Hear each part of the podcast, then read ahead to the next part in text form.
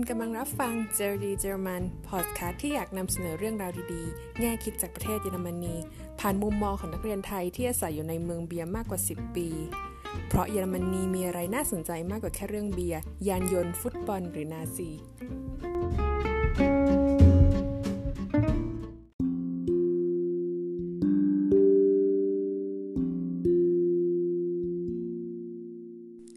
เมื่อพูดถึงเยอรมนีเราจะนึกถึงความ ตรงต่อเวลาการรักษากฎระเบียบวินัย ฝ่ายอักษะในสมัยสงครามโลกครั้งที่สองที่แพ้สงครามจะสามารถพัฒนาบูรณะประเทศขึ้นมาอย่างรวดเร็ว สโมสรชื่อดังอย่างไบเยนมิวนิกหรือการเป็นแชมป์ฟุตบอลโลกหลายต่อหลายครั้ง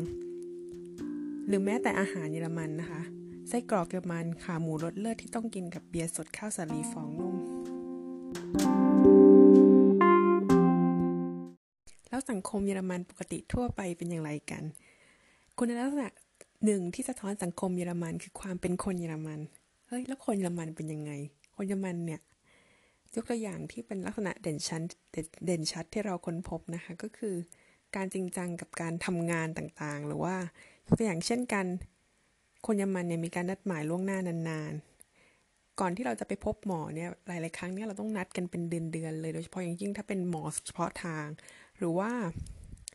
ถ้าเกิดว่ามีการนัดหมายกันระหว่างเพื่อนฝูง หรือว่าผู้ร่วมงานกันว่าจะไปทำกิจกรรมกลุ่ม โดยเฉพาะกิจกรรมที่มีการรวมกลุ่มกันหลายคนอย่างเงี้ย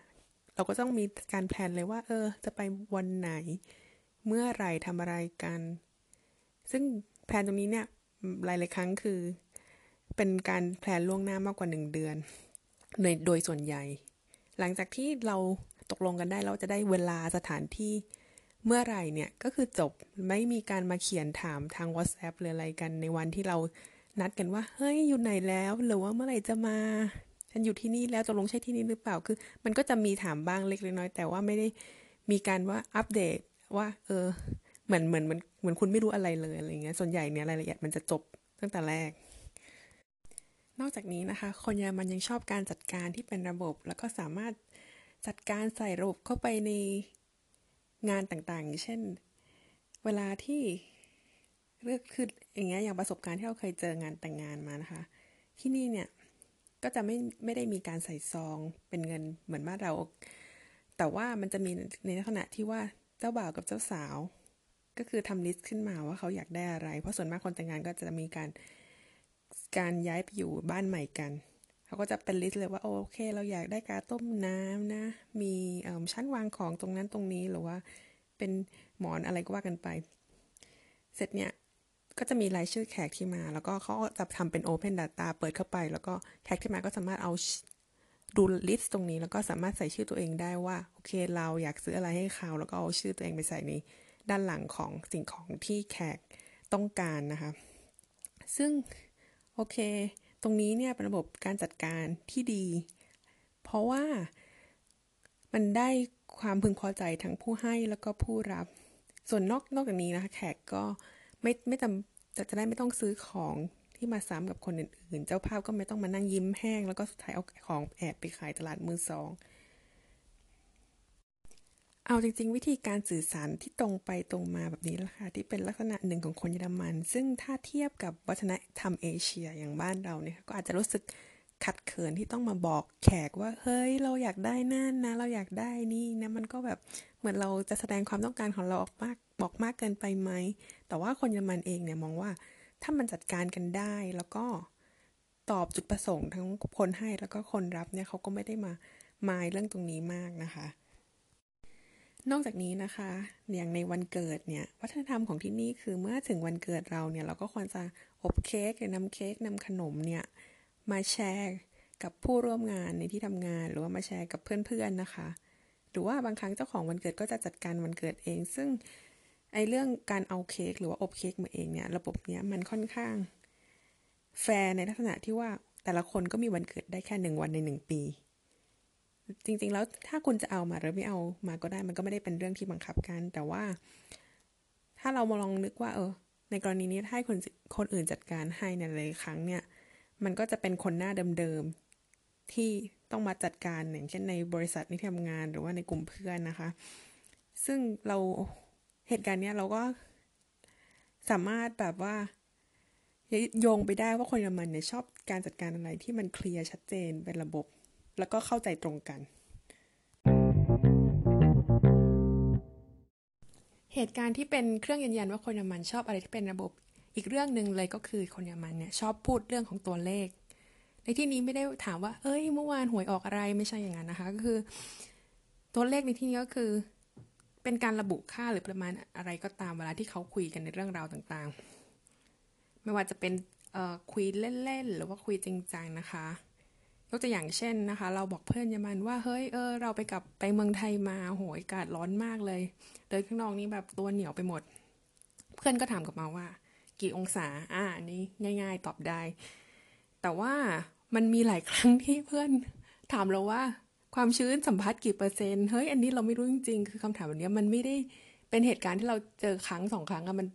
เจอหลายครั้งจนเราต้องไปหาว่าความชื้นสัมผัสช่วงนั้นมันเท่าไหร่เราเราถึงจะตอบเขาได้นะคะ อย่างเช่นเวลาที่เพื่อนถามว่า เออ เธอมาจากประเทศเธอมาจากจังหวัดไหนเหรอในประเทศไทยอะไรเงี้ยเราก็ตอบไปโอเค มาจากสุราษฎร์ธานี เพื่อนก็จะถามตอบว่าขนาดใหญ่ไหมมีประชากรกี่คน เออ อันนี้เป็นแบบเออมันเป็นคำถามพื้นฐานนะเราก็ทำให้เราฉุกคิดว่าเฮ้ยจริงๆ เราไม่รู้เลยอะว่าแบบจังหวัดเราจริงมีประชากรกี่คนคำถามเหล่านี้นะคะก็ทำกลายกลายเป็นว่าทำให้เราเป็นคนที่ใส่ใจเรื่องตัวเลขมากกว่าสมัยก่อน ซึ่งก็ข้อดีของมันก็คือว่า เราสามารถพูดคุยแล้วก็อ้างอิงเปรียบเทียบกันได้โดยตรงเลย โดยที่แบบ ไม่ต้องบอกว่าใหญ่แล้วคือใหญ่กับเราของเรากับใหญ่ของเขามันก็แตกต่างกันเนาะ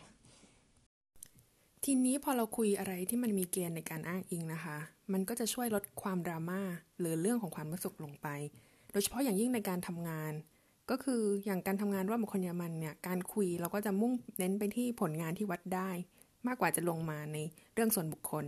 ตรงนี้มันจะเป็นการเลี่ยงการประทะ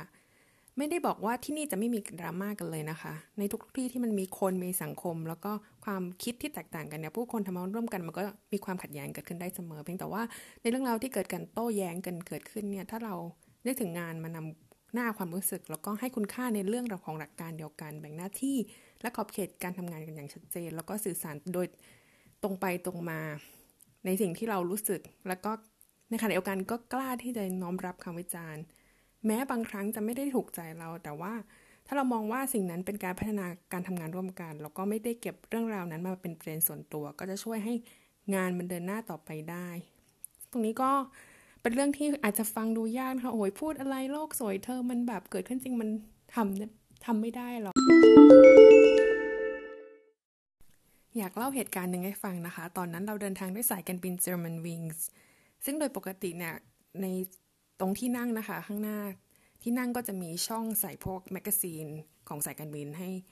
ให้เราอ่าน แล้วก็ตรงเนี้ยเราก็เจอว่าเออมันมีถุงกระดาษเผื่อไว้ในกรณีที่ผู้โดยสารเนี่ยอาเจียน ทีนี้เนี่ยโดยบนสายการบินเที่ยวนั้นเนี่ยบนถุงกระดาษมันเขียนว่า keine Sorge wir nehmen das nicht persönlich ซึ่งถ้าแปลเป็นไทยก็คือว่า ไม่เป็นไรนะ เราไม่เก็บมาเป็นประเด็นส่วนตัว ถ้าวงเล็บ ถ้าคือหมายความว่าถ้าคุณจะอาเจียนลงมาในนี้เลยคายของเสียลงไปเนี่ย เราก็ไม่ถือสาคุณอะไรประมาณนั้น ซึ่งพอคิดแล้วมันก็ เออเขาก็คือจริงๆแม้ว่ามันจะเป็นแก๊กของสายการบินแต่ว่า พอเรามาคิดถึงตรงนี้เนะี่ยมันเอามาใช้ในการทำงานคือ จริงตอนนั้นแอร์โฮสเตสเขาก็แบบทำไปตามหน้าที่ถ้าเกิดว่าจะมีผู้โดยสารอาเจียน หรืออ้วกใส่ในถุงนั้น เพราะเขาก็ไม่มีใครก็ไม่มีแอร์แอร์โฮสเตสคนไหนจะมาแค้นเคืองบริษัทว่าเธอเธออ้วกใส่ถุงฉันเธอต้องไม่ชอบหน้าฉันแน่ๆเลยอะไรอย่างเงี้ยเออเนาะคือตรงเนี้ยเนี่ยพอเราเก็บประเด็นเนี้ยมาคิดแล้วเชื่อมโยงกับการทำงานเนี่ยมันก็ทำให้เราเข้าใจมากขึ้นว่าหลายๆครั้งเนี่ยที่มีการประชุมการมีการถกเถียงกันที่ทำงานเนี่ยเราก็ไม่ควรจะนำเรื่องที่ถูกวิจารณ์ มาเป็นประเด็นส่วนตัว เพราะว่าบางครั้งคนที่เขาวิจารณ์หรือทำอะไร พูดอะไรใส่เราอย่างเงี้ยเขาก็ไม่ได้ทำเพราะเขาไม่ได้ชอบหน้าเรานะ แต่ว่าเขาทำไปเพราะเป็นหน้าที่เขาในการพัฒนางานหรือว่าพัฒนาองค์กรให้มันดีขึ้น ถ้าเราปรับไมเซ็ตตรงนี้ว่า ทุกคนล้วนทำไปตามหน้าที่ แล้วก็สำรวจว่าสิ่งที่เขาพูดเป็นจริงไหมก็ทำให้เกิดการพัฒนา แล้วก็ช่วยรักษาบรรยากาศของการทำงานให้เป็นไปได้ด้วยดีค่ะ แง่มุมดีๆของคนเยอรมัน ประเทศเยอรมันยังมีอีกมากมายนะคะ เราจะพยายามเรียบเรียงและมาเล่าให้ฟังเรื่อยๆค่ะสำหรับใครที่อยู่เยอรมันหรืออยู่ต่างแดน มีประสบการณ์ที่เหมือนคล้ายคลึงกัน หรือแตกต่างกันก็สามารถพูดคุยกันได้นะคะ สามารถติด hashtag j e r d y g e r m a n เหมือนตามที่เขียนในช่องนี้เลยค่ะ แล้วก็โพสต์ลงทวิตเตอร์นะคะ เดี๋ยวเราจะเข้าไปหา แล้วก็พยายามจะไปตอบนะคะสำหรับ episode นี้ episode แรกอันนี้นะคะ ก็อยากฝากไว้ว่าเวลามีเรื่องราวอะไร ก็อย่าเพิ่งรีบ p a s s e r l e c h n e m e n หรือว่าดราม่ามาเป็นประเด็นส่วนตัวนะคะ